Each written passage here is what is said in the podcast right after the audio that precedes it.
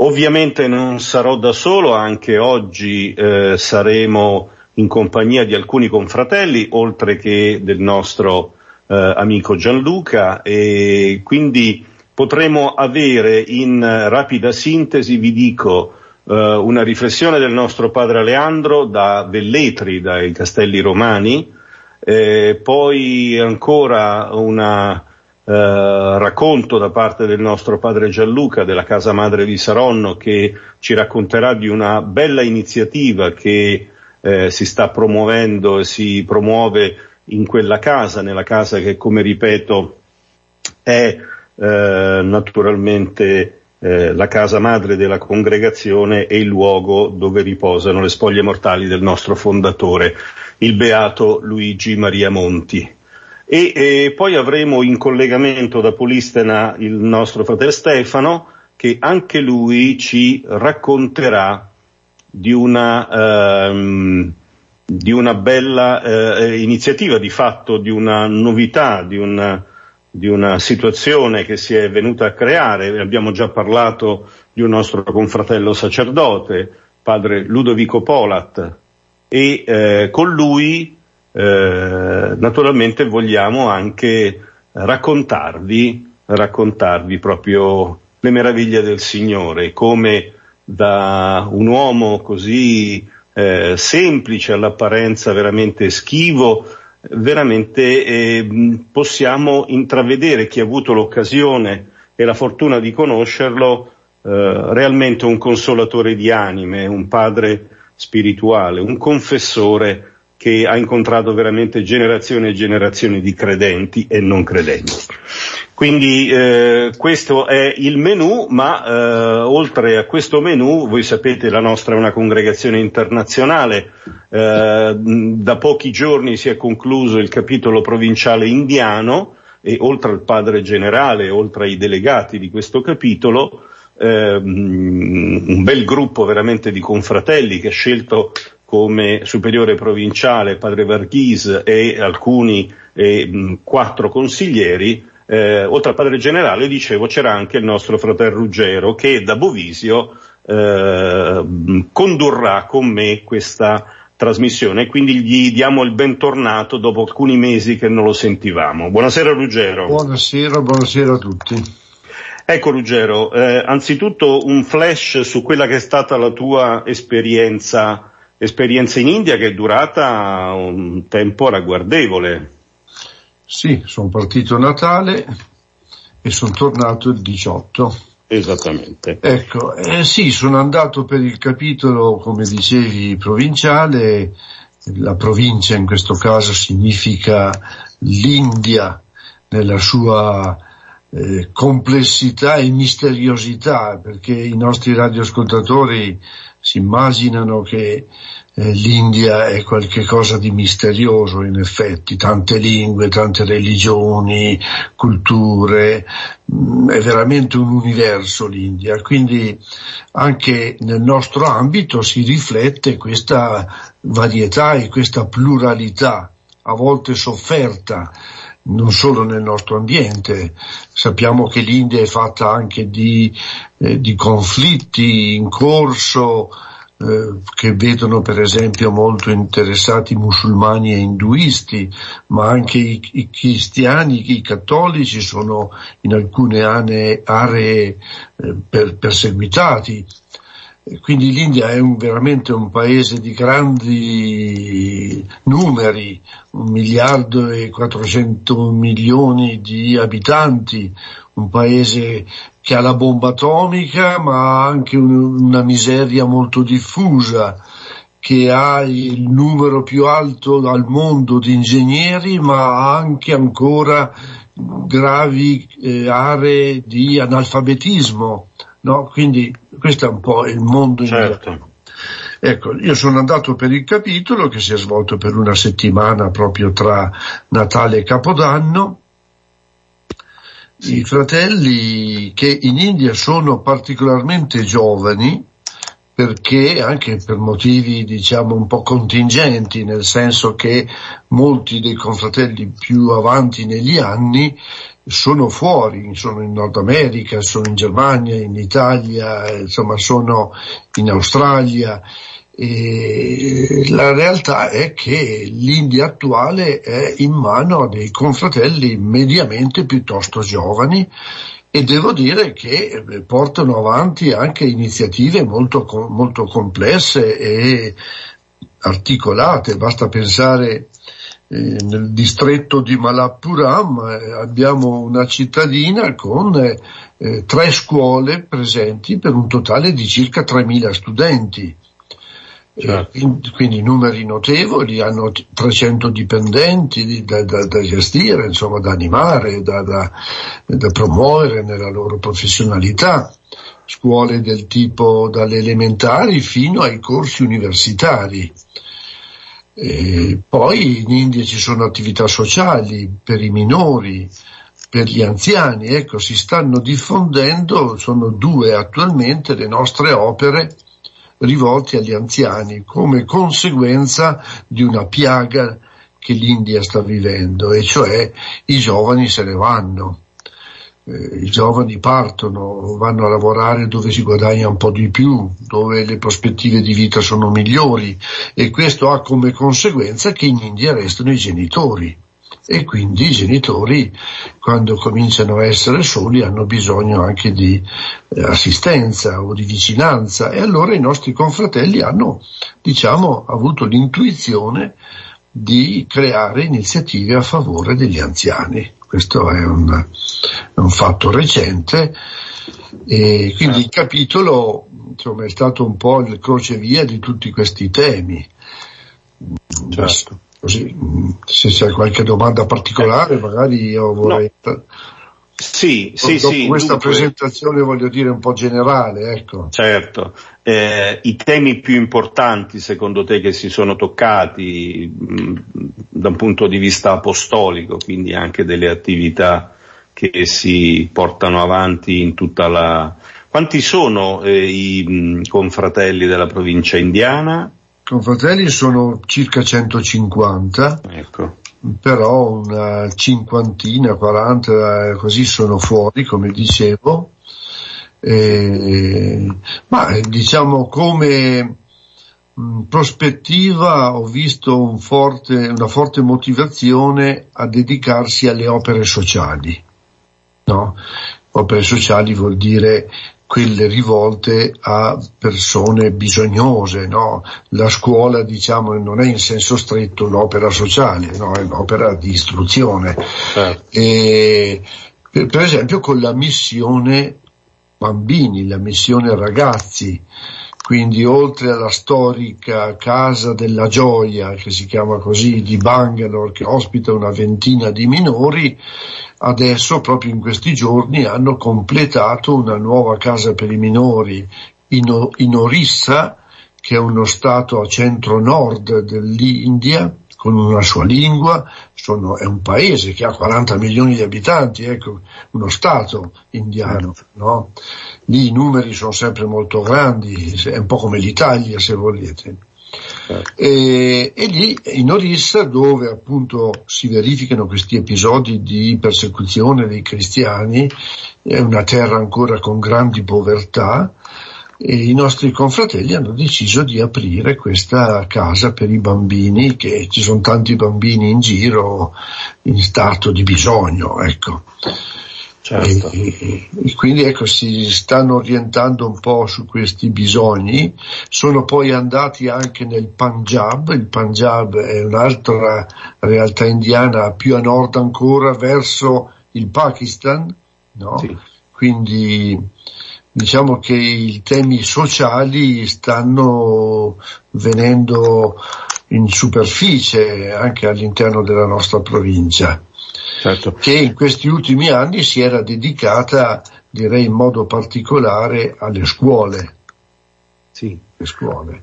Che tipo di evoluzione secondo te negli ultimi dieci anni eh, l'India come, come, paese, diciamo così, come grande eh, paese, di tanti stati sta attraversando, vedendo anche un po' il microcosmo dei nostri religiosi.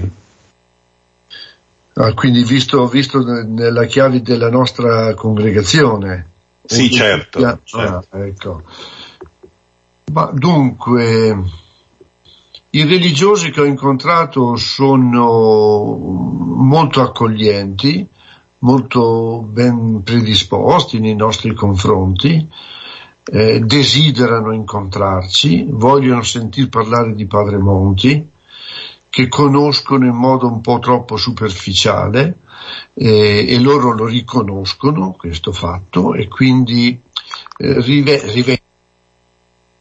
di andare a parlargli perché non è sufficiente dire leggete questo libro o questi libri, no? Eh, vogliono sentire raccontare dalla voce, no? da, da, chi, da, chi, conosce. Questo l'ho notato anche durante il capitolo che mi è capitato di dedicarmi in qualche momento a parlare di Padre Monti, insomma, li trovavo molto partecipi a queste sollecitazioni. Quindi vedo una, una realtà giovane, una realtà che cerca Padre Monti, eh, hanno un po' il problema vocazionale, nel senso che anche l'India, qui parliamo del Kerala, che è lo stato all'estremo sud dell'India, uno stato che ha per, esempio nessuna situazione di analfabetismo, mentre in altri stati ci sono sacche molto forti, il Kerala no, c'è una eh, alfabetizzazione molto alta. E, però eh, diciamo il fermento vocazionale che questa, questo Stato ha avuto negli ultimi 30-40 anni si è affievolito tantissimo e quindi ci sono aspetti di annuncio del Vangelo in modo nuovo che possa intercettare i giovani, cosa che sembra più facile in altri stati.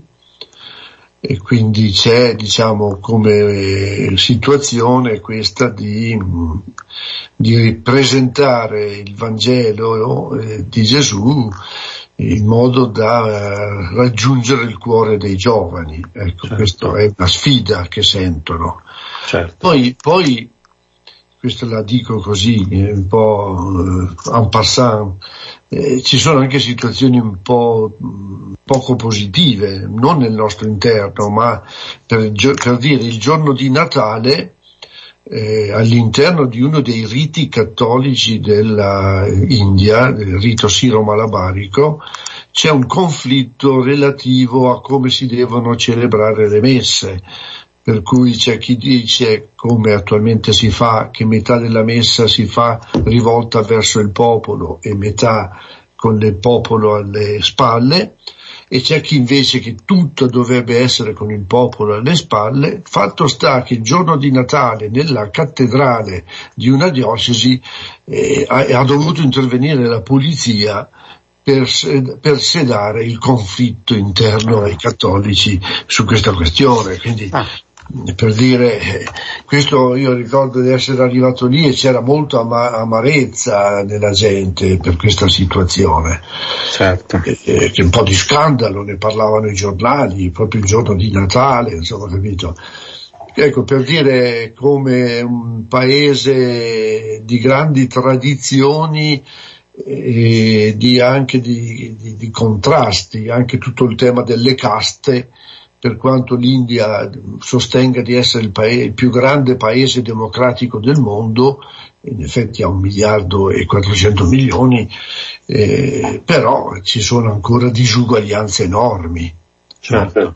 Eh, il problema delle caste esiste, esiste, eh, si fa fatica a dominarlo un po', non dico come la mafia da noi, ma insomma è un sistema che si è così radicato che si fa fatica. Certo. Quindi per noi la sfida è anche questa, insomma, di essere una comunità religiosa che presenta un modello di fraternità, di convivialità che dà un buon esempio in queste situazioni. Certo. Tra le sfide c'è anche quella di, di poter sviluppare qualche scelta vocazionale laicale all'interno della congregazione. La nostra è una congregazione nata da Luigi Monti, un infermiere, un laico, fondatore, e, e, quindi questa dimensione del consacrato laico per noi è nativa, proprio costitutiva. In India, soprattutto in Kerala, eh, questo trova molte resistenze per motivi culturali e finora i nostri confratelli non sono riusciti ad avere dei consacrati laici, che in realtà ho trovato anche numerosi in altre, in altre situazioni. Quindi, ah, ecco. quindi, è possibile, è possibile. Certo. certo. No, ma è chiaro, eh, queste sono un po' le, le Cosa, dunque, io so che nel tuo viaggio, ne, nelle settimane che sei stato, eh, hai partecipato, oltre al capitolo, naturalmente anche a un altro evento che ha eh, legato un italiano Ah, sì. un trentino e vuoi dire due parole Vale, sì. di questa Ma vicinanza? È stata una coincidenza che mentre sì. lì il giorno 6 di gennaio alcuni rappresentanti della diocesi di Trento eh, si erano recati nella diocesi di Kannur, nel nord del Kerala, dove un religioso gesuita trentino che da 70 anni stava in, in, in, uh, lì in India ma è morto 6-7 anni fa, eh, questo religioso eh, veniva proposto per la causa di beatificazione quindi c'è stato l'evento in cui il vescovo ha eh, annunciato l'introduzione della causa di beatificazione e, essendo anch'io trentino, peraltro questo è un, uno dei miei paesi, insomma lì della mia valle di Non, e quindi sono andato anche volentieri, è stato anche un modo per presentare la nostra congregazione a quella chiesa lì locale. E, una figura molto bella, basta pensare certo. questo padre Lino Zucol, così si chiama, ha eh, costruito più di 10.000 case per le famiglie povere. Eh? È un uomo straordinario, era alto 1,50 m, piccolino, ma di un fermento, di uno zelo indescrivibile. E a questa manifestazione, la messa, eccetera, c'erano 4-5 mila persone che partecipavano quindi certo. molto conosciuto in, tutta, in, tutto il paese per questa sua dedizione ai poveri, per questo aspetto anche delle case di cui si era fatto promotore perché aveva visto che la gente abitava in ambienti non idonei. No? Ecco. E, e, così ecco questo padre Lino Zuccol. Bene, e, e per terminare questo, questo racconto, cosa ti, ti, sei portato a casa di tutta questa esperienza, di questo viaggio? Ma eh, mi sono rasserenato perché la lontananza a volte fa pensare diversamente, invece eh, mi è piaciuto molto incontrare questi giovani anche religiosi molto caldi nel rapporto, tra di loro e con noi, ecco. Certo. questo mi ha dato un, molta fiducia rispetto a questa nostra realtà indiana, che è anche molto attiva, eh? come stavo dicendo, adesso ha aperto una nuova casa per gli anziani, ha aperto certo. una casa per i bambini, è andata nel Punjab, che è tutto un altro mondo, è come se noi andassimo ad aprire, so, in Svezia per dire, no? Certo, ecco, certo. Con altre lingue, con tutto. Quindi sono anche animati da, da, da zelo, ecco. Quindi sono tornato contento di, questa, di, questo, di questi contatti, di questa realtà che ho visto. Benissimo. Allora chiedo grazie Ruggero per questo racconto che ci dice come il carisma del fondatore, quindi anche eh, il camminare nelle vie proprio del carisma eh, montiano eh, porta veramente i religiosi ovunque siano a interpretarla nel posto dove sono questi, questo tesoro, questo deposito carismatico molto importante. Quindi realmente ringraziamo il Signore per questo e l'Immacolata Madre. L'ultima cosa, sì, prego. ascoltatori, che i nostri confratelli si sono attrezzati eh, realizzando alcune piccole strutture di ospitalità, dei bed and breakfast, diciamo, eh? sì. per cui nel Tamil Nadu sul mare, sull'oceano, lì c'è per dire una bella casetta con la piscina perché era nata anche per scopi così di riabilitazione e, e l'hanno trasformata e insomma se ci fossero tra i nostri radioascoltatori delle persone interessate a farsi un giro in India peraltro lì chiedono 12-13 euro al giorno, quindi non, sono cifre eh, accessibili. certo. E c'è il viaggio ovviamente che ha un costo un po' più alto, eh, però per dire ecco, ci sono anche delle strutture con dei luoghi anche belli dove si può fare un itinerario nel sud dell'India eh, in un gruppetto, ma per dire di una dozzina di persone. Ecco. Certo. Certo.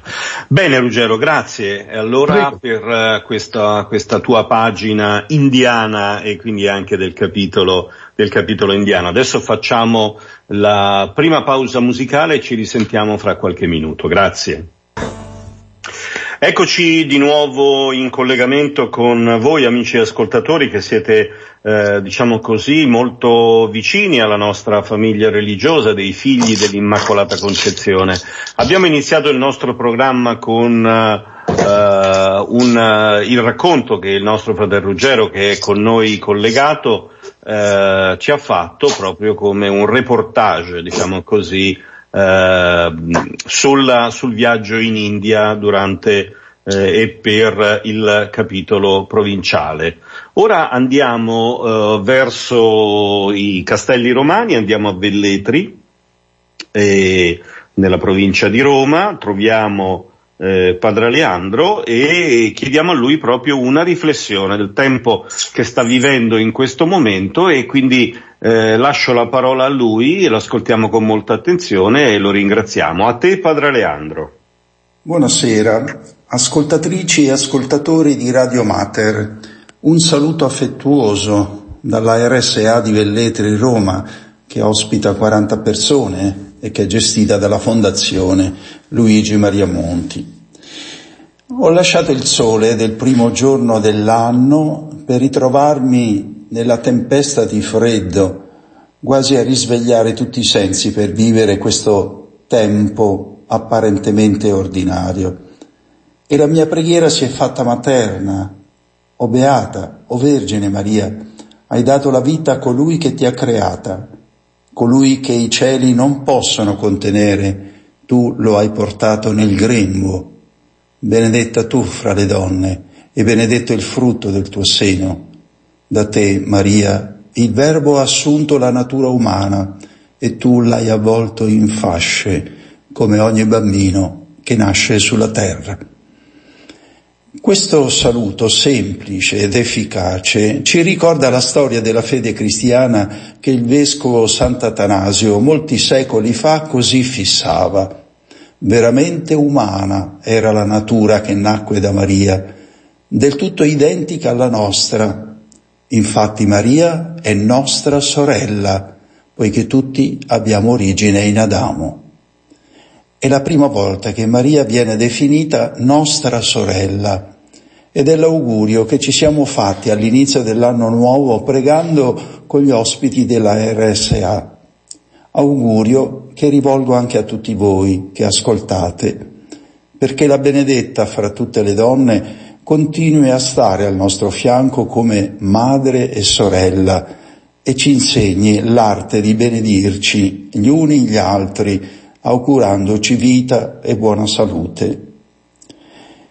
E da questa madre sorella impariamo soprattutto a stupirci della vita e a lei raccontiamo la nostra vita, perché ci guidi in quell'arte di custodire Gesù, ascoltarlo e vivere nell'amore, meditando nel nostro cuore tutto ciò che accade nella vita e vi invito a benedirvi nelle cose impossibili, quelle che sa fare Dio, per farle diventare materia di vita per questo anno nuovo appena cominciato.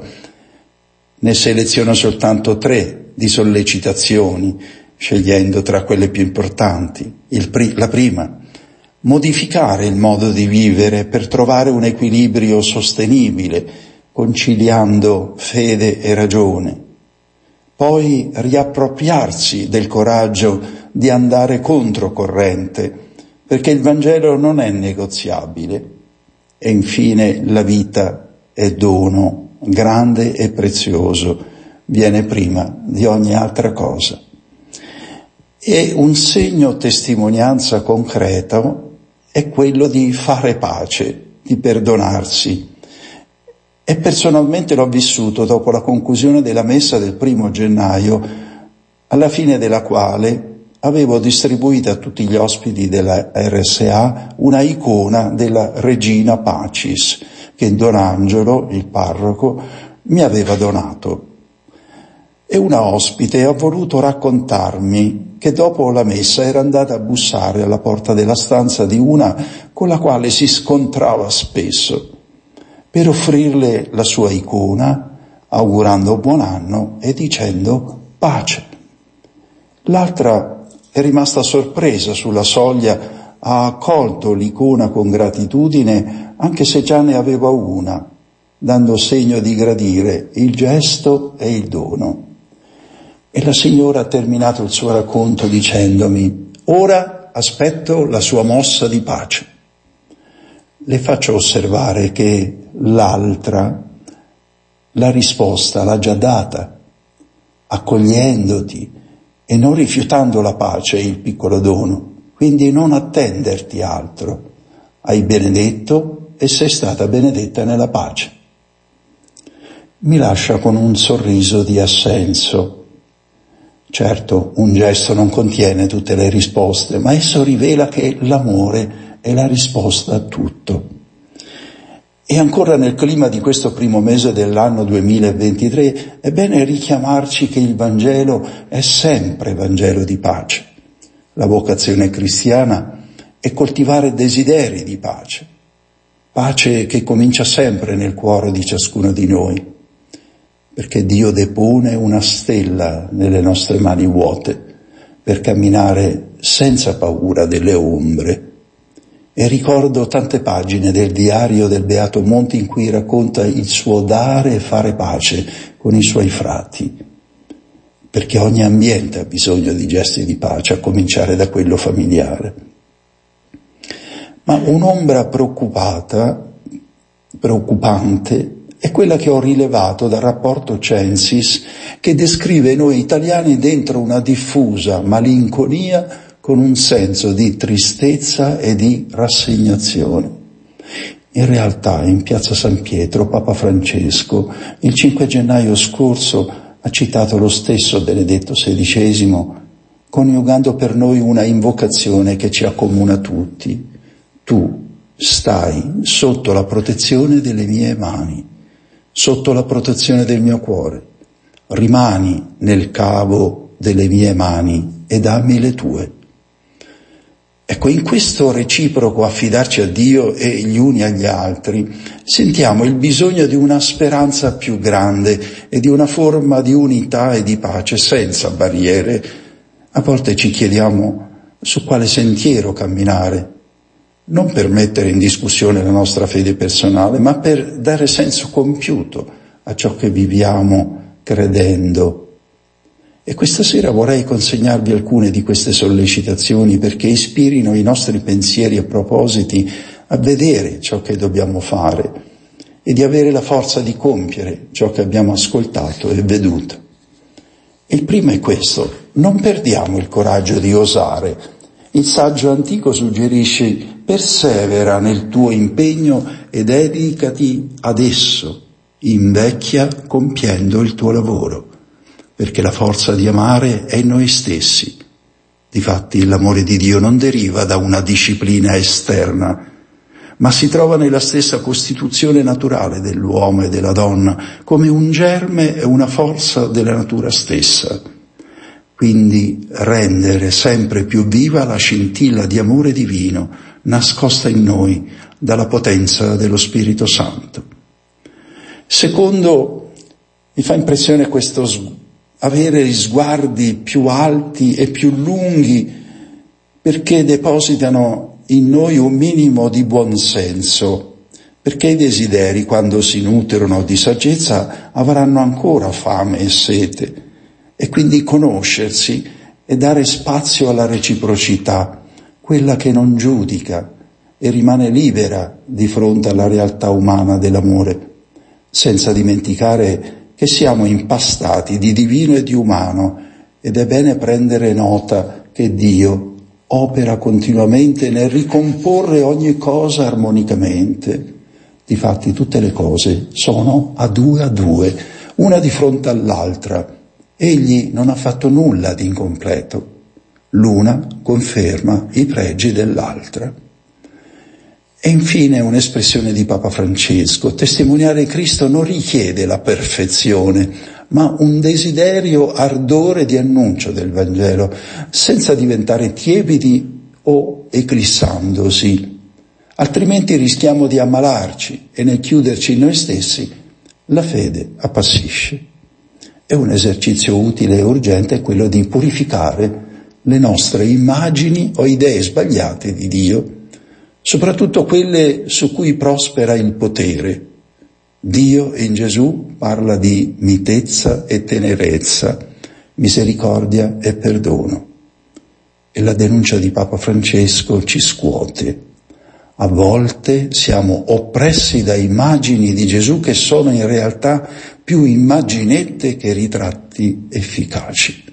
In questo tempo di crisi dell'ordine mondiale, di guerra e di gravi sfide a livello climatico ed economico, abbiamo bisogno della genialità di un linguaggio nuovo, di storie e immagini potenti, di scrittori, poeti, artisti, capaci di gridare al mondo il messaggio evangelico, cioè di farci vedere Gesù.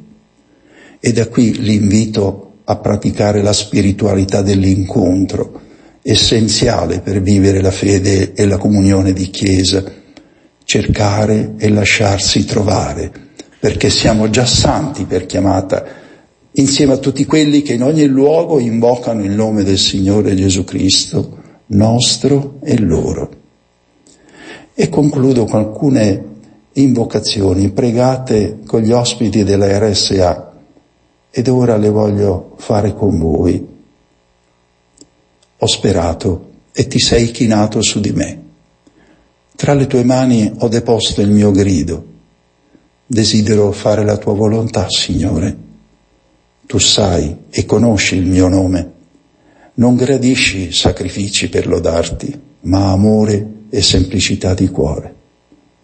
Gesù, sei tu la mia luce e la mia salvezza. Con te non ho paura, perché sei al mio fianco io spero in te, Signore Gesù, dammi forza, rinsalda il cuore perché non perda la speranza. Ed ora la benedizione su tutti coloro che sono in ascolto e in preghiera con Radio Mater.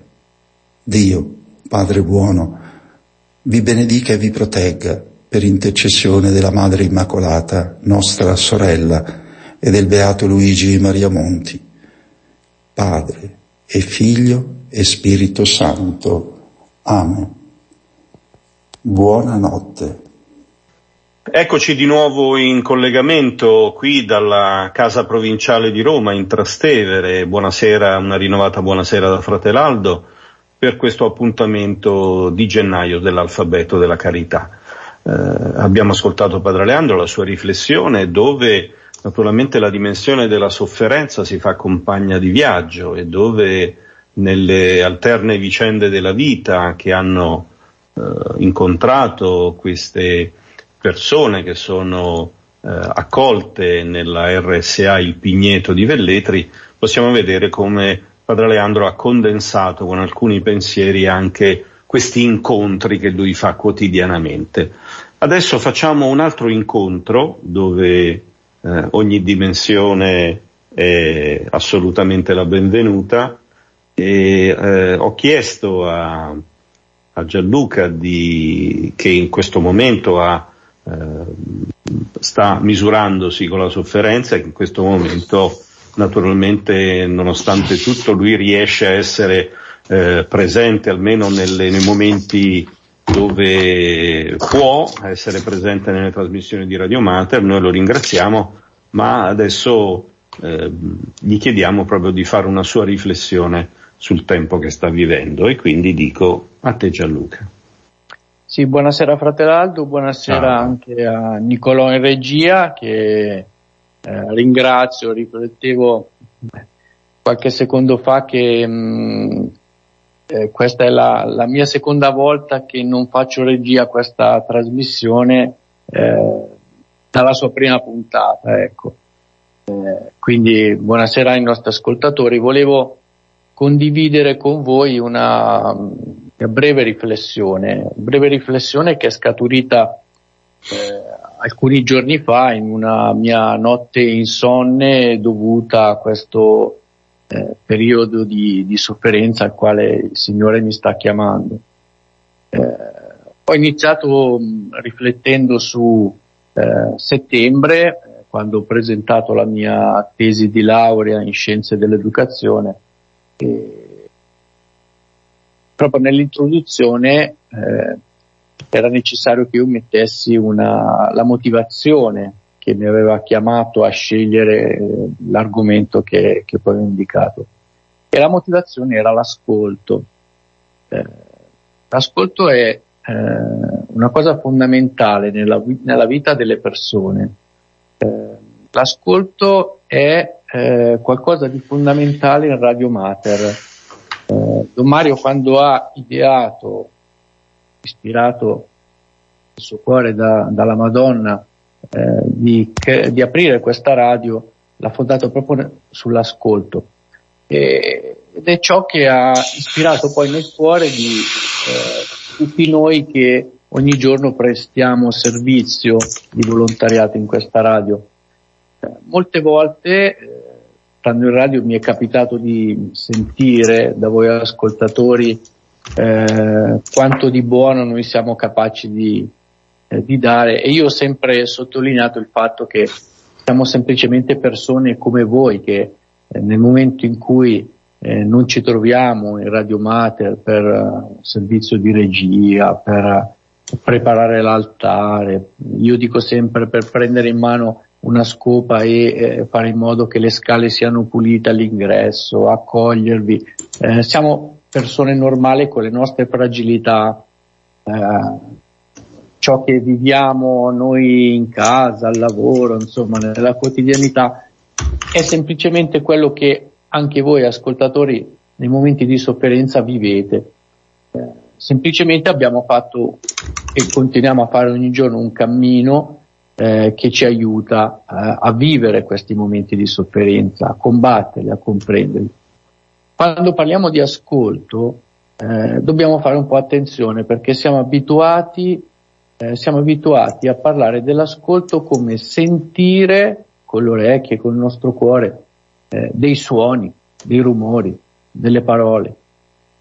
Ma dimentichiamo che l'ascolto è anche ascoltare qualcosa che non sentiamo. Mi spiego meglio.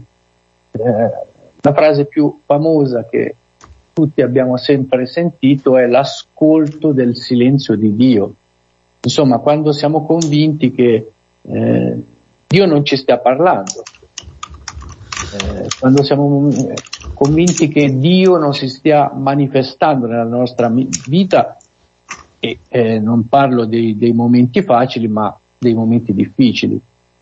Qualche giorno fa mi trovavo in ospedale eh, cercando una, un'indicazione nel reparto dove dovevo andare, mi è saltato all'occhio proprio questo, questo foglio, un semplice A4, attaccato a una, marete, una parete con un'immagine di Gesù e c'era una frase emblematica, lui è qui. Che cosa significa? Significa che eh, Gesù era in quell'ospedale, era sicuramente tra le persone sofferenti che mi è capitato in questi mesi di incontrare ogni qualvolta io mi trovavo nelle sale di attesa. Eh, ed è stato strano questa cosa, io li trovavo di fianco a me in un momento in cui io stavo eh, soffrendo per la mia salute, ma il momento era propizio per poter dare non una testimonianza, ma per dare un sostegno alle persone che stavano di fianco a me. Cioè io che soffrivo dovevo fare la parte di Gesù in quel momento. Ma Gesù non era solo eh, nella sofferenza, appunto, era anche nelle persone che accudivano le altre persone. E, e mi è venuta in mente allora un paio di storie della congregazione dei figli di Immacolata. La prima è, ad esempio, la storia di quei frati che chi segue questa trasmissione da tanti anni conoscerà, eh, che quando se, eh, si sono trovati a prestare il loro servizio in ospedale, mancavano, mancavano i letti, mancavano le barelle. Anche a me è successo la settimana scorsa, eh, il medico mi ha detto, eh, ha detto all'infermiera, eh, insomma, lascia questo ragazzo un po' sdraiato in modo che possa riposare le gambe. E l'infermiera ha detto, eh, dottore, purtroppo mancano le barelle, e quindi dobbiamo farlo scendere. Eh, e i frati dei figli dell'Immacolata si sono trovati nella stessa situazione più o meno, o meglio, eh, erano talmente tanti malati in quel momento che hanno dovuto lasciare i propri letti, i propri materassi ai malati. E perché dico dovuto? Perché dobbiamo leggere in tre fasi questa situazione. La prima è eh, l'obbedienza, perché immaginiamo che siano stati superiori a dire ai loro confratelli dovete lasciare il vostro giaciglio per far riposare i malati. La seconda fase, dopo l'obbedienza, è la carità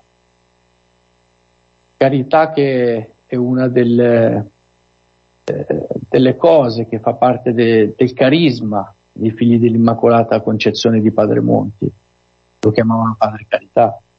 La carità, quindi loro hanno fatto un gesto di carità verso le persone più deboli. Ma forse la cosa più importante è la terza fase, quella che in pochi forse avranno raccontando queste storie sottolineato, che è la sofferenza. Perché se immaginiamo che questi frati non erano dei, dei dipendenti dell'ospedale, ma erano lì per prestare un servizio, così come noi. E quindi, come dicevo prima, anche noi abbiamo le sofferenze al di fuori del nostro servizio, nella nostra quotidianità. Possiamo immaginare le sofferenze che poteva, potevano avere ciascuno di questi frati, eh, la stanchezza delle ore di servizio eh, in mezzo ai malati per ascoltare proprio eh, il dolore tra le piaghe dei malati.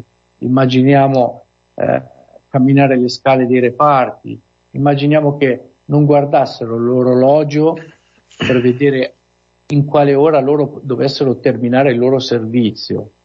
Probabilmente facevano 6, 7, 8, 9, 10, 11, 12 ore tra i malati, eh, magari anche con scarsa preparazione, ma sicuramente ispirati dall'alto. Ma anche in questi casi è fondamentale e necessaria una cosa, cioè dopo queste 12 ore avevano bisogno di riposare. E potete quindi immaginare la loro sofferenza nel dover riposare come a questo punto? Non avevano un letto, non avevano un materasso. Li possiamo immaginare magari tutti ammucchiati in una sala, magari sdraiati o semplicemente con una coperta su un terreno, su un pavimento duro. E poi eh, un'altra storia invece della congregazione dei figli dell'Immacolata è quella di Cipriano Pagani, che era un giovanotto di Bovisio, era un po' più grande di Padre Monti e faceva parte della compagnia dei frati. E, e mi colpisce questa storia. Padre Monti eh, in una sera di correzione eh, dà una penitenza particolare, quella di baciare i piedi a suo padre. Una penitenza particolare perché, beh, diciamo, è il proprio padre, proprio genitore, che male c'è? Ma baciare i piedi al padre significa proprio fare un completo bagno di umiltà. Infatti Cipriano non se la sente, perché questo gesto addirittura gli pesa, Dice a casa mi prenderanno tutti in giro, immagino le risatine divertite dei miei fratelli e sorelle. Eh, eppure è suo padre, suo padre che probabilmente per tutta la vita lo ha accudito e ora si trova invece a dover fare una cosa inversa, cioè inchinarsi a suo padre e baciargli i piedi. E, e Padre Monti capisce questa che, e ritorna a questa parola, è una sofferenza per Cipriano. Per Cipriano. La superbia, l'orgoglio, gli, gli fa passare centomila pensieri per la testa, ma io come farò a tornare a casa e fare questo gesto di penitenza? Immaginiamo che abbia in quel momento, eh, se avesse potuto, avrebbe detto a Padre Monti, eh, Luigi, per piacere, fa, fammi camminare in ginocchio sui ceci, ma non farmi fare questo, giorno, questo, questo gesto. E, e allora Luigi gli parla direttamente, dice non ti senti di baciare i piedi neppure al tuo papà. Il Signore Gesù ha lavato i piedi ai suoi discepoli e tu non sei capace di fare questo. E ritorna qui eh, l'obbedienza della quale parlavamo prima. E quindi Cipriano in silenzio torna a casa e ha tutto il tempo per, eh, per rifre- riflettere, eh, ma la sua riflessione cade sempre proprio su questo gesto di, su, questo pensiero di superbia, questo pensiero di orgoglio. Il suo motivo principale di pensiero, di preoccupazione, era quello di poter fare un gesto senza essere preso in giro. Ma che cosa c'è? Perché dobbiamo aver paura di essere presi in giro, di fare qualcosa nei confronti di non solo un nostro genitore, ma nei confronti di un nostro fratello. E spesso nella vita invece non siamo capaci di ascoltare profondamente, non siamo capaci di avvicinarsi e vedere nel nostro fratello, che sia un nostro fratello di sangue o meno, Gesù. Non lo sappiamo, non lo sappiamo riconoscere. E allora Cipriano appunto torna a casa e il padre, da padre, comprende che in Cipriano c'è qualcosa che non funziona in quel momento. Lo vede agitato, lo vede preoccupato e glielo chiede direttamente, dice sembri imbarazzato, ma Cipriano che cos'hai? E allora Cipriano a quel punto, pensate, fa uscire tutti dalla stanza, perché il suo orgoglio impedisce di fare questo gesto. Allora una volta usciti eh, il padre di Cipriano eh, chiede di aprire il cuore a suo figlio, di, di spiegargli qual è la sua sofferenza. E, e Cipriano glielo racconta. Allora il padre dice una cosa molto semplice, dice Cipriano, non solo i piedi ma anche le mani. Forse ti vergogni di baciare il tuo vecchio padre? E allora in quel momento Cipriano fa la cosa più importante, la cosa più sensata, non solo per un cristiano, non solo per un religioso, non solo per un uomo, che è un gesto d'amore, cioè dare ascolto ai pensieri dell'amore e lasciare stare quello che è l'ascolto dei pensieri dell'orgoglio. La vittoria di Cipriano sul suo orgoglio è la vittoria che rende a questo punto felice un uomo, rende felice Dio. In quel momento possiamo immaginare che quel cartello che io ho letto, lui è qui, potesse essere in quel momento, potesse essere vivo in quell'abbraccio che Cipriano ha saputo dare. E allora l'invito che voglio fare a, agli ascoltatori veramente è eh, di saper ascoltare, di saper guardare le persone negli occhi, di saper ascoltare la loro sofferenza. Eh, l'invito che voglio fare d'ora in poi è quello di guardare dentro noi stessi. Eh, io mi sono trovato nella parte inversa, cioè a dover immaginare che a 49 anni eh, era il momento di dover accudire i miei genitori, in questo momento mi trovo nella fase contraria, cioè che i miei genitori eh, nei miei momenti eh, di dolore più forte devono accudire me. E, e non vi nascondo che eh, mi trovo veramente a disagio e questo disagio significa proprio orgoglio, perché comunque nei gesti d'amore l'orgoglio deve essere dimenticato. Grazie. Grazie Gianluca, eh, parole molto sentite, parole importanti. Noi possiamo come congregazione abbracciarti insieme alla grande famiglia di Radio Mater che si è sempre spesa per uh, tutti gli ascoltatori, i fratelli e le sorelle che versavano nella difficoltà e nella sofferenza e anche a maggior ragione eh, vogliamo, vogliamo pregare il Signore perché questo tempo di tribolazione prova passi e che realmente sia eh, i fratelli e le sorelle di Radio Mater, coloro che eh, sono abituati ad ascoltarti abitualmente in maniera molto più scherzosa, molto più leggera, così come i tuoi ragazzi della comunità di Cantù ti, ti aspettano, eh? ti aspettano eh, e quindi eh, combattiamo insieme e sappiamo quanto tutto questo sia importante proprio nel combattimento. Un abbraccio e un bacio anche ai tuoi genitori. Sì, certo Aldo, guarda, eh, eh, vorrei, vorrei, approfittare anche per, per salutare ovviamente tutti, eh, tutti, coloro che in qualche modo appunto prestano servizio in Radio Mater e sono passati via via eh, per la sofferenza. Eh. Eh, voglio anche abbracciare idealmente anche la nostra Rosanna. Certo. Ma c'è una ricetta, ma c'è, e, e, concludo in questo modo, c'è sì. una ricetta per guarire da questa sofferenza ed è la ricetta proprio per godere, godere di buona salute di Fratela, di, scusate, di Padre Monti, sì. che volevo a questo punto leggere come conclusione.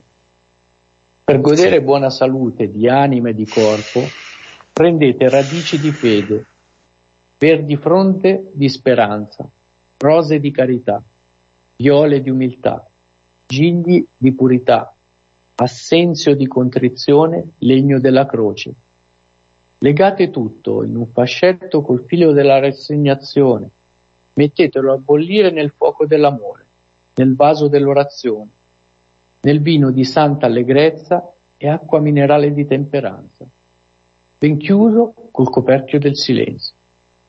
Lasciatelo la mattina nel sereno della meditazione. Prendetene una tazza mattina e sera e così godrete buona salute che di vero cuore ve la desidero dalla farmacia ecco. tanto accreditata dell'amorosissimo cuore di Gesù, nostro Salvatore. Grazie Gianluca, linea la regia e facciamo la, l'ultima pausa musicale. Eccoci di nuovo in collegamento con voi per l'ultimo scorcio, l'ultima parte del nostro eh, programma dell'alfabeto della carità. Ringraziamo naturalmente Gianluca per la sua testimonianza, che è una testimonianza che noi vogliamo veramente mettere nel cuore di ciascuno di voi che ci state ascoltando. E quindi perdonateci se eh, non apriamo le linee in questa serata anche perché gli interventi saranno, eh, sarebbero anche tanti e che naturalmente in questo momento abbiamo già eh, previsto alcuni interventi che eh, ci vengono, ci, sono stati inviati oppure che sono in collegamento in diretta e quindi magari se coloro che volessero intervenire vogliono mandare una mail o un messaggio sono i benvenuti. Adesso diamo subito la parola alla casa madre di Saronno, a padre Gianluca, per una eh, bella iniziativa che in quel santuario dedicato al beato Luigi Monti è veramente una, un, un, momento e anche un'immagine molto bella di come eh, l'attività del eh, del religioso concezionista legato al mondo dell'educazione e quello della sanità si sposa con il religioso che prega il Santissimo. Il nostro beato Luigi Monti eh, rubava minuti preziosi alla sua attività per correre alc- per alcuni istanti brevi ma spesso durante la giornata per raccogliersi di fronte a Gesù sacramentato. E quindi eh, vi vogliamo proprio offrire questa corrispondenza da parte del nostro padre Gianluca e quindi linea a Saronno. Buonasera a tutti carissimi ascoltatori di Radio Mater, sono padre Gianluca, vi parlo qui dal santuario del Beato Luigi Monti di Saronno, come tutti i mesi da questa casa che custodisce la memoria di padre Monti, in questo luogo santo dove lui ha vissuto e dove riposano le sue spoglie mortali, proprio nella cripta del santuario. È sempre bello accogliervi anche eh, virtualmente, spiritualmente qui in mezzo a noi, proprio perché da questo luogo Padre Monti continua a parlare, continua a provocarci soprattutto con il suo esempio di vita, con la sua carità. E quest'oggi voglio condividere con voi una iniziativa molto bella, importante, che inizierà proprio eh, nel mese di febbraio, nel mese prossimo, precisamente da domenica 12 di febbraio, quindi proprio nel santuario di Padre Monti. Questo luogo diventerà la chiesa diocesana per l'adorazione perpetua, quindi uno di quei luoghi in cui Gesù Eucaristia sarà esposto continuamente alla preghiera e alla venerazione dei fedeli.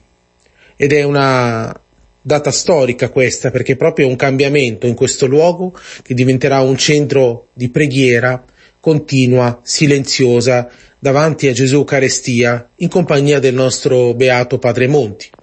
Padre Monti sappiamo che quando apriva le sue comunità, la sua prima preoccupazione era proprio questa, cercare il luogo in cui posizionare la cappella, proprio perché i suoi religiosi potessero continuamente fare riferimento a Gesù Eucaristia e da lui trarre il fuoco della carità per poter servire gli infermi e gli orfani.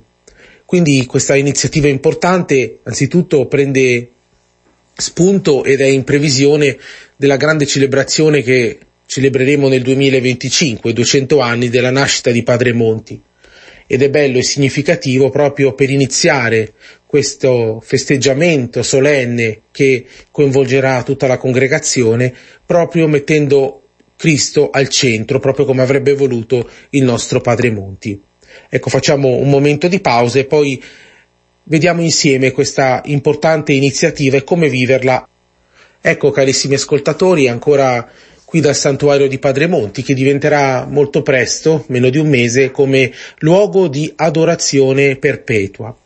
Questo significa che tutti i giorni, per tutti i giorni dell'anno, l'Eucarestia verrà solennemente esposta, verrà solennemente adorata. Cosa significa questo? Adorare.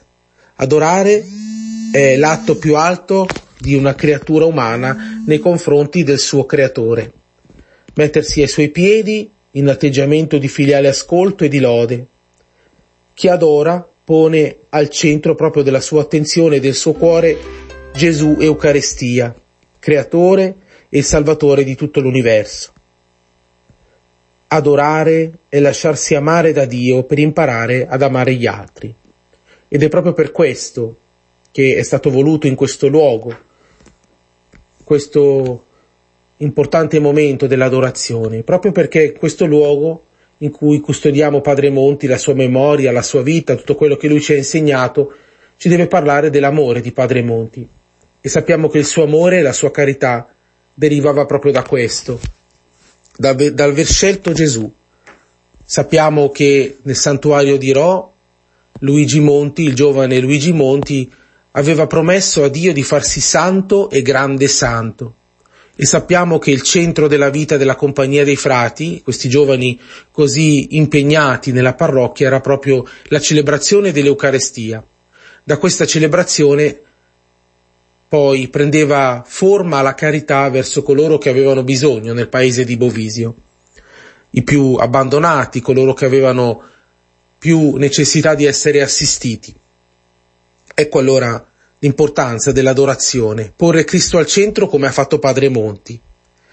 Quindi adorare significa entrare nell'esperienza stessa di Padre Monti che in comunione con Gesù ha voluto andarsene anche lui sulla montagna a pregare, come Gesù e passava le notti in orazione. E poi quando fu giorno Gesù chiamò sei discepoli e ne scelse dodici.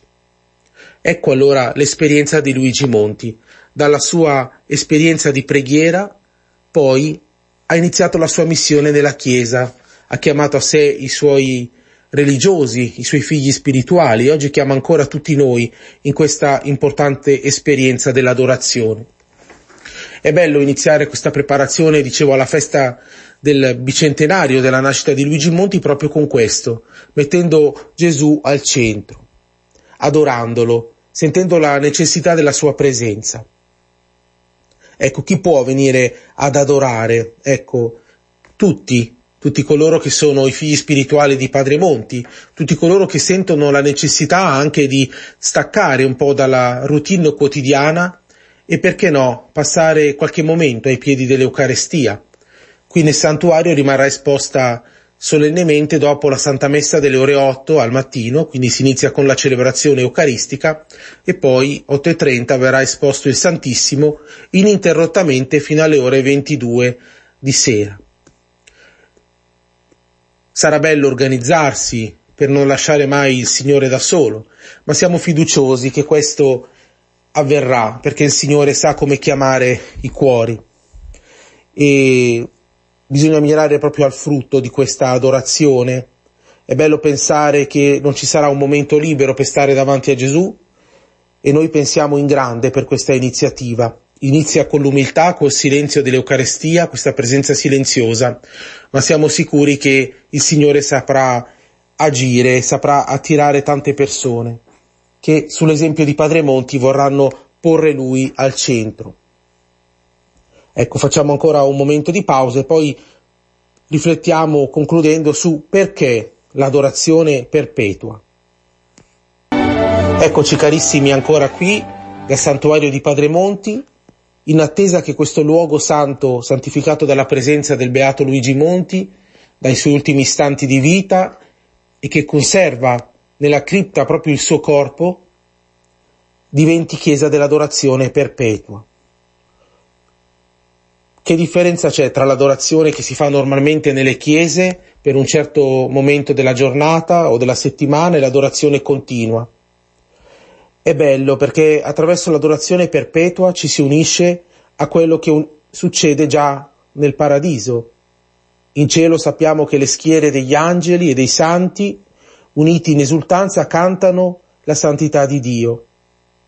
Gli prestano servizio giorno e notte, come leggiamo nel libro dell'Apocalisse.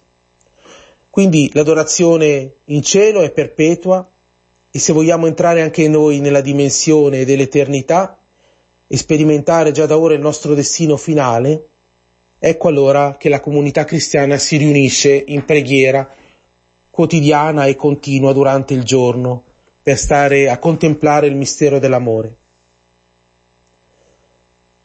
Tutte le chiese infatti conservano Gesù Eucaristia, ma è bello che nella nostra chiesa Gesù sarà anche solennemente esposto tutto il giorno. È lì, ci aspetta, ci invita per porre davanti a Lui le nostre necessità, ma soprattutto le necessità della Chiesa. Il nostro santuario è un santuario diocesano, è un santuario che si impegnerà soprattutto a pregare per il dono grande delle vocazioni alla vita sacerdotale, religiosa, ma anche alla vita sponsale, in tutta la diocesi e in tutta la Chiesa. Saprà parlare Gesù Eucaristia al cuore di tanti giovani che sosterranno qui nella preghiera per chi vorrà. E siamo contenti che questo luogo diventi proprio come è stato denominato insieme al nostro parroco della comunità pastorale Crocifisso Risorto di Saronno, l'eremo in città, cioè il santuario di Padre Monti, un luogo di silenzio, di raccoglimento, di preghiera, proprio nel mezzo delle nostre occupazioni quotidiane, per ricordare a tutti che Gesù è qui presente e attraverso di lui si possono fare grandi cose. Ce lo ricorda Padre Monti sul letto di morte, quando si è in fin di vita si è tristi solamente perché si vorrebbe fare ancora più bene. Ecco cosa dobbiamo chiedere a Gesù Eucaristia durante l'adorazione che faremo continuata. Insegnaci a fare del bene, insegnaci a vivere come Padre Monti il carisma della carità che non si stanca. E sarà bello anche in questi momenti poter affidare le intenzioni di tutti, ciascuno affida le intenzioni degli altri in ogni parte del mondo. E sappiamo che la famiglia di Padre Monti è in missione, quindi in tutte le parti del mondo c'è una comunità che anche virtualmente, anche collegata, potrà adorare Gesù Eucaristia di giorno e di notte. Ecco carissimi, concludendo questo nostro incontro, invito tutti voi quindi alla partecipazione a questa importante iniziativa. Sarà possibile appunto, ricordo, adorare Gesù Eucaristia qui nel nostro santuario a partire dalla mattina del 13 di febbraio alle ore 8.30 fino alle 22, tutti i giorni, per tutti i giorni dell'anno. E verrà inaugurata l'adorazione con una celebrazione eucaristica la domenica 12 febbraio, quindi alla vigilia, alle ore 19, il nostro vescovo di zona Luca Raimondi darà inizio con una solenne celebrazione proprio a questo eremo in città, eremo di Padre Monti, luogo di preghiera e di rifugio per tutti i suoi devoti, per tutti coloro che qui vorranno venire a portare le proprie ansie, le proprie preghiere, ma anche la propria gioia di aver trovato Gesù come centro della nostra esperienza e come motore della nostra carità. Un saluto e una preghiera, una benedizione per tutti voi dal santuario del Beato Luigi Monti. Vi aspettiamo e buona serata a tutti. Grazie a Padre Gianluca da Saronno, grazie per, questo, per questa bella iniziativa che realmente può attirare tanta gente, poi avremo altre notizie su questa iniziativa che poi potrà toccare anche le persone che non abitano a Saronno nelle, eh, nelle, nelle zone vicine. Perciò eh, rimanete, rimanete, incollati su Radio Mater, vi faremo sapere. Eh, facciamo subito un salto in Calabria per Uh, veramente una bella notizia. Io vorrei proprio utilizzare questa manciata di minuti per poter uh, gioire con tutta la Chiesa insieme a Sua Eccellenza Monsignor Francesco Milito che è uh, vescovo della diocesi di Oppido Mamertina Palmi per uh, l'inizio del procedimento canonico per la beatificazione e canonizzazione del servo di Dio padre Ludovico Polat, sacerdote della nostra congregazione. Per tutto questo diamo la parola per un, proprio un intervento flash al nostro fratello Stefano da Polistena, provincia di Reggio Calabria. Buonasera Stefano. Buonasera, buonasera a tutte le ascoltatrici e a tutti gli ascoltatori. Dici tutto, dici tutto che cosa, in che cosa consiste eh, questa, eh, questa bella notizia e soprattutto cosa vuol dire, che cosa succede adesso? Sì, aspettavamo da un, un po' di tempo insomma, questa, questo cosiddetto editto da parte del vescovo Milito, eh, perché appunto come non so alcuni, de, alcuni di voi ricorderanno eh, iniziamo questo percorso per proporre la, la, causa di beatificazione di padre Ludovico in quanto lui ha vissuto qui gli ultimi 17 anni della sua vita, anche se poi è morto a Montefiascone dove lo abbiamo portato per trascorrere gli ultimi mesi un po' di sofferenza. E, tutto il territorio diocesano qui della diocesi di Oppido Mamertina Palmi eh, i sacerdoti, le suore, i laici ricordano ancora eh, Padre Ludovico, hanno vivo nelle loro menti nei loro cuori gli insegnamenti, le indicazioni, eh, la guida spirituale che lui ha condotto. per cui dopo aver avviato le prime richieste informali, poi formali, eh, sono avvenuti vari passaggi e con questo editto si apre la cosiddetta raccolta delle testimonianze quindi viene chiesto a tutti i fedeli di poter raccogliere documenti, scritti, eh, racconti, eh, meditazioni e quanto possa testimoniare la vita spirituale di Padre Ludovico eh, nel, nel contesto diocesano. Certo. Benissimo, eh, grazie Stefano. Eh, concludiamo con alcune notizie, soprattutto ecco, eh, partiamo subito con eh, un messaggio che ci arriva da Maria Grazia da Messina, un saluto a ciascuno di noi e la preghiera appunto per Gianluca perché il Signore dia tanta forza in questo periodo di sofferenza, eh, perché il Signore realmente eh, ti aiuterà.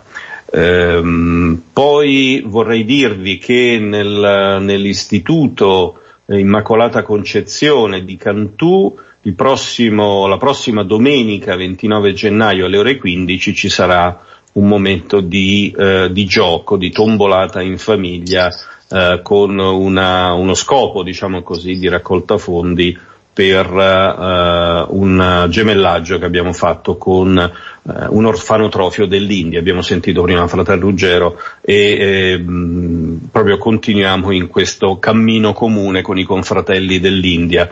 Dopodiché ehm, vorrei eh, rendervi così a conoscenza che il prossimo venerdì 10 marzo si terrà la sessione di chiusura dell'inchiesta diocesana sulla vita, le virtù eroiche e la fama di santità del servo di Dio eh, Ivan Bonifacio Pavletic, quindi a distanza di sei, di sei, anni si chiude questo primo capitolo di, questo, eh, di questa rigorosa procedura che la Chiesa mette in campo per verificare i requisiti, le qualità e virtù umane e cristiane dei candidati agli onori degli altari. Quindi avremo un collegamento con la Croazia, con eh, Padre Mariano, proprio il prossimo 28 di febbraio, quando avremo la nostra trasmissione, ci faremo raccontare da lui proprio eh, alla vigilia di questo, di questo, viaggio verso Roma, eh, dove ci sarà questo momento molto importante, eh, proprio le sue impressioni e anche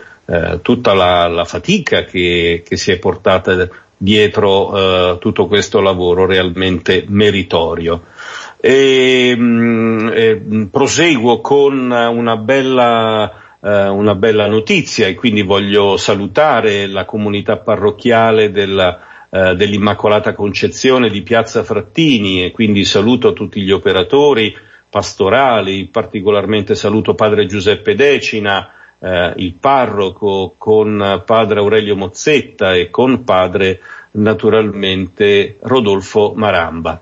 Saluto Paola, saluto Anna, saluto Adriana e tutti coloro che a vario titolo popolano eh, la nostra parrocchia di Piazza Frattini a Milano. L'arcivescovo è arrivato in visita lo scorso 19 gennaio proprio col desiderio di incontrare la comunità parrocchiale e si è rivolto l'arcivescovo anzitutto ai bambini eh, impegnati nella catechesi e alle loro famiglie a cui ha consegnato la preghiera del giovedì per implorare il dono delle vocazioni.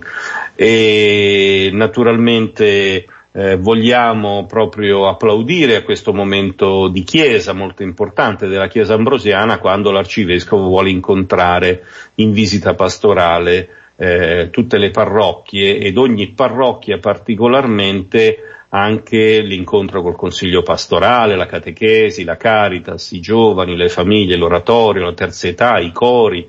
E poi la cosa bella, molto bella, che viene eh, proprio lì in piazza Frattini a Milano, nella parrocchia Immacolata Concezione, eh, è, è, sede anche di una comunità filippina. Padre Rodolfo, filippino appunto, mi raccontava sabato scorso che è un, un popolo di circa più di 400 persone, tantissime, tantissime famiglie giovani e quindi veramente un grande lavoro pastorale che la nostra comunità religiosa insieme a tutti gli operatori pastorali eh, portano avanti proprio nel nome dell'Immacolata Madre e del Beato Luigi Monti e quindi vogliamo salutare l'Arcivescovo Monsignor Mario Delpini e ringraziarlo per questo momento di festa, questo momento di incontro.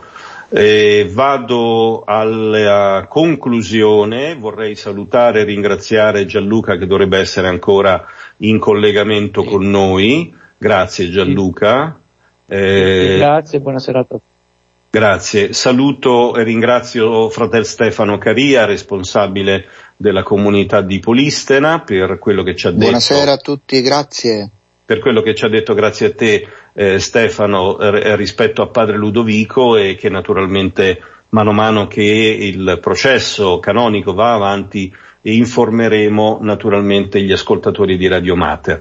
E ringrazio padre, fratel Ruggero che è intervenuto all'inizio della nostra trasmissione e poi eh, è stato con noi e volevo chiedergli se ci racconta, ehm, se per cortesia eh, ci eh, fa presente una iniziativa che viene proprio dalla, ehm, dalla comunità ecco, di eh, Bovisio. E sì. Non so Ruggero, ecco se puoi... Sì, sì, prego. Prego. Beh, la notizia è, diciamo, è una segnalazione di un appuntamento per lunedì 13 febbraio presso il palazzo storico di Cesano Maderno, il palazzo Arese Borromeo, eh, verrà fatta una serata sulla figura di Luigi Monti e di presentazione del cammino montiano perché eh, è interessante che questa è una iniziativa creata dal comune e dalle persone di, di Cesano Maderno che si sono sentite coinvolte dal progetto del cammino, vogliono sapere di più di Padre Monti perché eh, Padre Monti è stato eh, eh, apprendista falegname per alcuni anni proprio a Cesano Maderno, lì aveva conosciuto il suo direttore spirituale, il don Luigi Dossi, ecco, quindi la città brianzola di Cesano vuole dedicare una serata certo. alla figura del nostro fondatore e abbiamo accolto molto eh, volentieri questa, questo interesse. Ecco, sì. Quindi ripetiamo allora la data. La data eh, è lunedì 13 febbraio alle ore 20.45 nella sala Aurora del Palazzo Borromeo di Cesano Maderno. Perfetto, grazie fratello Ruggero, vorrei dedicare insieme a te, insieme a fratello Stefano e tutti coloro che sono intervenuti, padre Gianluca, padre Aleandro e naturalmente il nostro Gianluca a cui do un abbraccio grande, Uh, questa trasmissione la dedichiamo alla memoria di padre Gaetano Graziani che Mm, ci ha lasciato eh, a 72 anni, l'avrebbe compiuto il giorno dopo dalla sua scomparsa, nato a Latina, un sacerdote eh, concezionista che di animo sensibile, amava la musica e la compagnia degli amici a cui riservava particolare considerazione. Dedicò il suo ministero sacerdotale in tante opere della congregazione in Italia e in Canada, svolge, svolgendo con scrupolo il suo servizio e dedicandosi con zelo particolare alla formazione delle giovani coppie di fidanzati e di sposi. E è stata anche l'occasione dopo queste, questa giornata e dopo i funerali che si sono svolti nel suo paese natale a Priverno, nella provincia di Latina, eh, anche l'occasione per tante persone che lo hanno conosciuto per ricordarlo, tante persone che hanno affollato la chiesa di Priverno, tanta gente che è venuta dalla Sardegna dove aveva speso gli ultimi anni eh, della sua vita. E poi altre persone che dal Canada come da tanti posti dell'Italia, abbiamo ricordato Cesano Maderno insieme a eh, Fratel Ruggero e quindi anche lì a Binzago ricordo e quindi la comunità parrocchiale di eh, Cesano Maderno lo ha avuto per un tempo anche lì e lo ha ricordato anche eh, nel loro, nel loro eh, giornalino parrocchiale, eh, come anche un gruppo di un paesino molto piccolo della Calabria, vicino dove si trova il nostro Stefano, mi scuso con la regia per aver sforato, ma eh, vado a chiudere, eh, soltanto per dire eh, questo post, questo messaggio che eh, la gente di San Giorgio Morgeto eh, ha scritto per il nostro padre Gaetano e ci hai donato un esempio di vita in Cristo, hai camminato insieme a noi per tanti anni, ci hai sorriso e ci hai accolto tra le tue braccia. Ora sii pronto ad accogliere l'abbraccio del Padre che ti aspetta alle porte del paradiso. Caro padre Gaetano, sacerdote per sempre, compagno di viaggio, amico e instancabile educatore, ti ricorderemo con grande affetto. Fai buon viaggio e prega per noi. E unisco anche la parrocchia dell'Immacolata Concezione che abbiamo eh, citato prima eh, di Milano, eh, che è stato, è stato anche eh, parroco della parrocchia Immacolata di Concezione e quindi ci stringiamo insieme a questa comunità parrocchiale. Io ringrazio tutti voi per averci ascoltato, ringrazio coloro che sono intervenuti, a Domenico, Nazarena, Alessandra e Vincenzo che sono la famiglia di Padre Gaetano, oltre alla famiglia concezionista, va il nostro abbraccio e la nostra preghiera.